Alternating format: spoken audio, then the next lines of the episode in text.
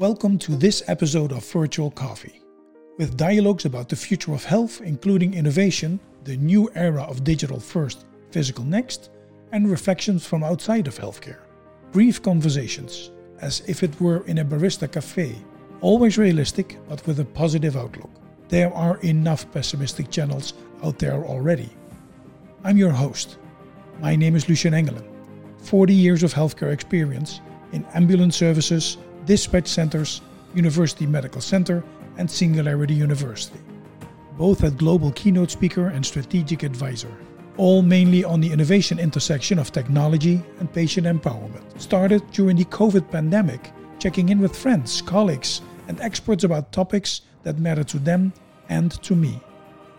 Distributed through LinkedIn Live, YouTube, and Facebook with video, and through Spotify, Apple Podcast, and other audio platforms, or via my website, www.transform.health. Together with my friend Stephen van Belleghem, who is actually in Belgium. Yes. And let me invite Stephen to the flock. Stephen, welcome. Hey, how are you doing in Belgium? I'm good. The weather is good in Belgium. Everyone is enjoying that from their own garden or apartment. Which you obviously have been doing, looking to detain of your face right now. You know, the truth is, it was a beautiful weekend that we had. Mm-hmm. It was very, very sunny, and I was relaxing in the garden, and I fell asleep in the afternoon. And this is the consequence, of course. That's the consequence. I was enjoying the sun, fell asleep, and now I look like a tomato. But you know that will go away too. Yeah. In the end of the day, it will turn on it will turn in brown, of course. So thank you again for joining me. I really wanted to check in with you and some other friends, not only to see how you guys are doing, but also to reflect a bit on these very interesting times and troublesome times, of course, as well, where we now see with this corona situation that things are changing. And obviously in my daily work, I emphasize a lot on health and healthcare. But given your expertise in customer experience, and I'm the last one to say that a patient is just a blunt customer, I really would like to learn from you how you look at this specific situation and era where people might have to find different ways to engage with their target audience. And that, to me, is the connection to health. We also see now that we need different alleys and different ways to connect to our patients. What is your reflection on that for now? Well, I think there are a number of things that are happening. First, this is the largest digital training course the world has ever seen. We have 1.5 billion people that are stuck in their homes and that are now forced to use digital tools for almost everything in their daily life. We're using digital tools to do our jobs. We're using tools for meetings, we're using it to get information, we're using it for entertainment. Netflix is soaring, Disney Plus is soaring. We're using it for communication. There's an increase of 40% in the usage of WhatsApp in the last few weeks. Wow. Zoom meetings now have 200 million users a day versus 10 million a day before the crisis. And we're turning to e-commerce to shop. So Amazon, for instance, in the first week of the crisis already announced that they would need to hire 100,000 people to be able to keep up with the rising demand. Instacart, which is a delivery service for groceries in the US, they were doing okay, but now they announced that they will hire 300,000 extra employees to do all these deliveries. So wow. Digital is booming like crazy. And I think for many, many people, you know, the last barriers that we had for not using digital, I think these are not slowly, but are disappearing in just a matter of days and weeks. And I would assume after the crisis that we're not going to, you know, keep on talking to screens for the rest of our lives. So I think everyone is missing the human warmth and the human social life. Yeah, I mean, it's terrible that we have to live without it. But I'm also convinced that we're not going to see a decline in digital. So after this, I think we're going to see a boost in digital because of what I just explained. And on the other hand, I think we're going to see a boost in the human-to-human interactions as well, because the moment that something becomes scarce, it increases in value. And the human touch is now, and the human social life is now completely gone. So it's terribly scarce. Because of that, its value has never been higher than today. No. So if you would try to dissect this a bit and would say which of the things that we're using now on a daily basis really will stick with us, and which one will be the first ones to abandon again, because we always see that with innovation and stuff like that.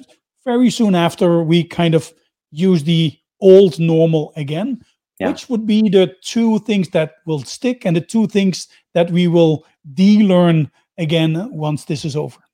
I think what will stick are virtual meetings and more companies that give employees the opportunity to work from home.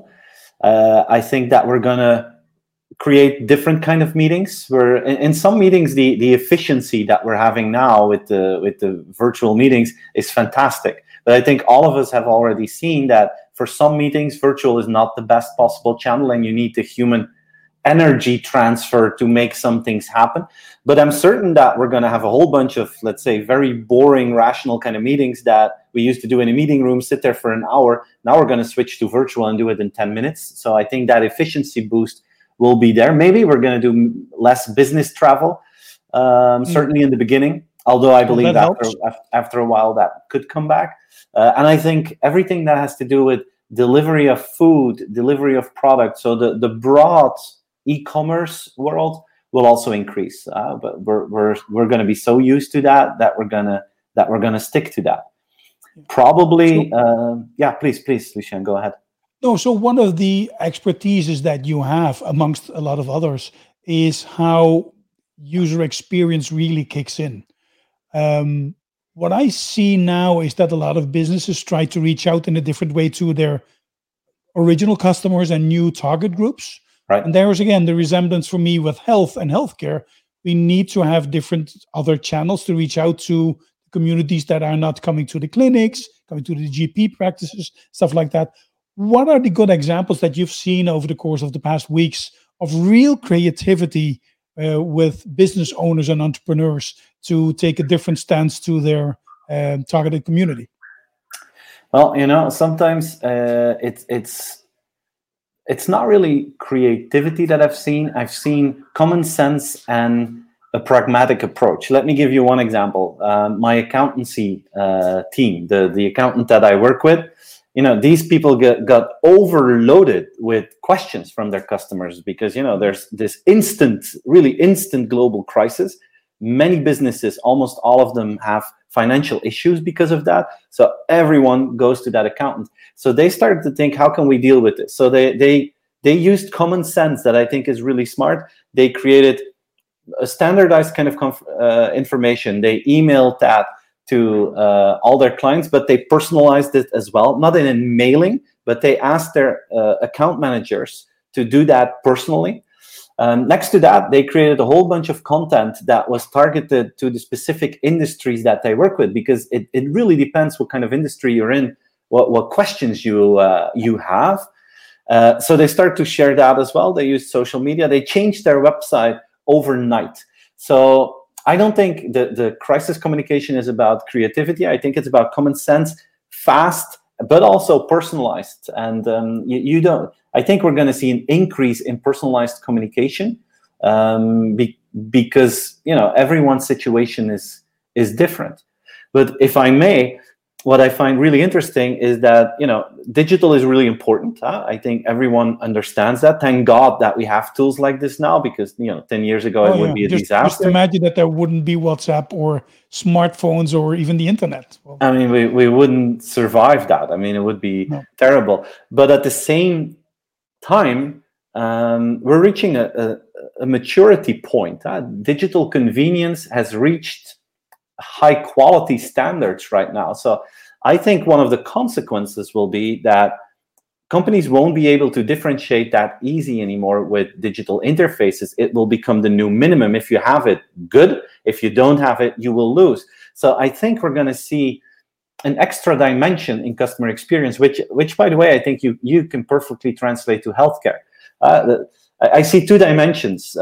First dimension is the worries that I have as an individual about my personal dreams, about my financial situation, about my ambitions, my hopes, my worries.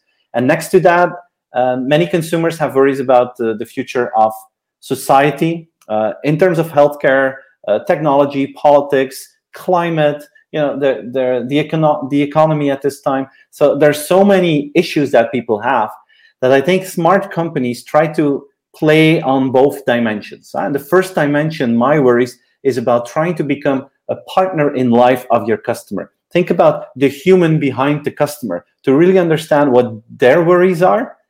Don't worry about your customer journey. Worry about the life journey of people and figure out how to, you know, add value in that. And next to that, and we're starting to see that more and more, is about asking yourself, how can we use our own assets to add value to society? And you see that now during the crisis. You see companies like LVMH that are starting to make hand sanitizers. Anheuser-Busch is making hand sanitizers. We see Decathlon that have these... Bavaria is doing that. Yeah. Bavaria is doing it. We have these snorkeling masks that are being transformed into breathing machines. Well, Decathlon is giving them all away. So you have many, many companies that are using their assets to make a difference today. What I think will be really important to keep that momentum and keep that philosophy once we're beyond this crisis, and see how maybe together with customers, you can have a real big impact on certain global challenges that we're facing right now. Yeah. So I'm also looking at the comments and I see some questions coming up, Stephen. So one of us, that is from Martin Boltjes, who asked, how is the link between digitization to healthcare? Because healthcare is very reluctant to adoption. Given the things that you just shared with us, is this the tipping point? Do you expect that that is going to be the case? I think so. I think we can already see it in Asian markets. Where in Korea, for instance, they're making 5G hotspots in hospitals that allows them to, you know, transfer certain tissues that need additional research faster throughout the hospitals, or even send it automatically to another lab. We're going to have remote doctor visits, and like when you have in China, you had Wuhan, where the crisis started. They had a shortage of doctors. Thanks to 5G networks, doctors from Shanghai could do remote sessions with people in Wuhan. So I think that we're going to need this. Also, if you look at the development of vaccines and medication, the innovations that we're going to see in terms of computers, if you look at the evolution of quantum computing, for instance, you know more about that than me. This is going to play such a crucial role in the development of future medication that I think, you know, the past 10 years, it was about 4G, mobile, and social in terms of technology, and that was very nice. But I think the next 10 years will be about artificial intelligence, robotics, quantum computing, and 5G. If you ask me, healthcare has so many possibilities to work with these four technologies. I think the opportunities for healthcare with quantum computing, robotics, 5G, and AI are much more important and relevant than with 4G, mobile, and social. But yeah, happy to listen to you, Lucien. Well, the other thing is also, you mentioned the patient journeys, and interesting enough, you mentioned the journey of life, which is very near to what I always talk about in healthcare. Because we work with patient journeys, but often that is only a journey within a specific institution.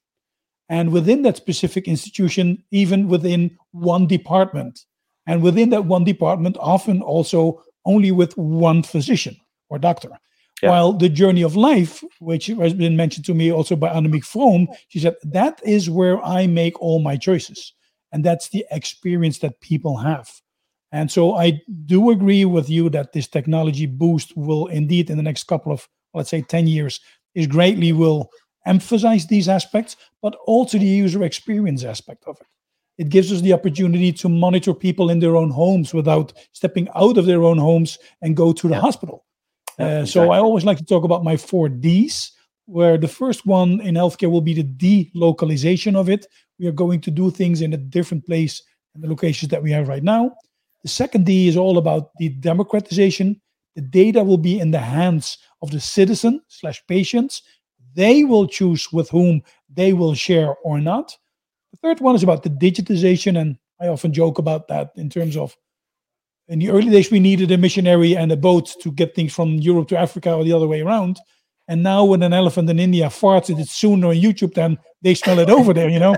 And so it's about speed. And the fourth D is all about dollars, because now huge buckets of money from big corporates are kicking in and really stepping into this healthcare, let's say, arena to get also more adherence to it. And the good thing, there's a lot of bad things to talk about that. The good thing is that many of those corporates understand how to work with user experience, which is something in healthcare still was not on top of everybody's minds, because treating patients and making sure that they don't get sick was the most important, and it should. And now with all the technology and the digitization, we can add that extra layer on top of that, I think. One of the mentions also in the comments, but as we always know in terms of healthcare, is the privacy aspect of that. Could you elaborate from your perspective a bit more? What is your look into it from this speed? Will we be able to take great care of the privacy and security given the boost that all of this is given? Like Zoom, one of my favorites, is having fierce pushback with some of the things that they've been doing, and they cannot cope with the growth that we see right now. Yeah. But your perspective in that, what would that be? It's a very interesting one. I think in the last few years, it was always about privacy versus convenience. Yep. And everyone was talking about privacy, but if you looked at behavior, everyone was choosing convenience. Now, with everything that's happening, we're going to have a new discussion. It's going to be privacy versus healthcare, privacy versus having a normal life again.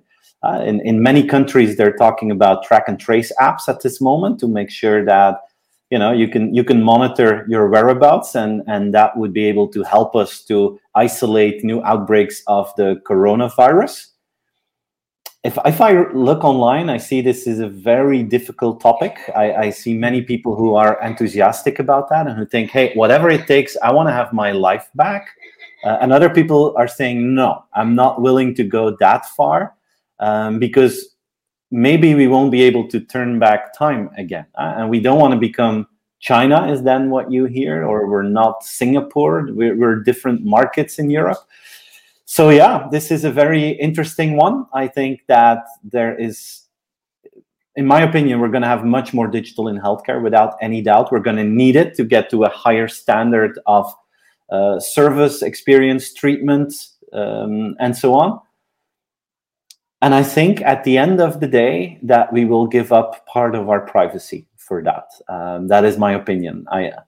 I'm not saying that is the right track, and maybe one day we will regret that. But I think many people will say that they want to have privacy, but if they see the benefits of the technology, that they will choose the benefits. And that is my personal... We see the same thing happening on Facebook. We can talk for ages about privacy for people, and again, I do adhere to that. I think it's one of the most important things. But if I see what some people share on Facebook and on Twitter and on other places, I think, oh my God.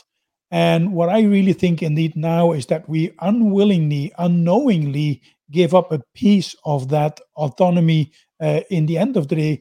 And we also need to have this ethical discussion with all the choices that we have to make also to control these kind of pandemics, which, as I have see a lot of experts say, this won't be the last one, and probably it won't take another 20 or 30 years to stumble into the next one. So we need to get some things and early warning systems up and running. And I think that will be a trade-off. Yeah, I agree. And there was this one professor here in Belgium who said, the last 30 or 40 or 50 years we've been using technology to make sure that we can shoot an airplane out of the sky with the highest precision as possible. That's no problem anymore. It's time to use technology now to make sure we can shoot a new disease or a new virus out of this planet with the same kind of precision.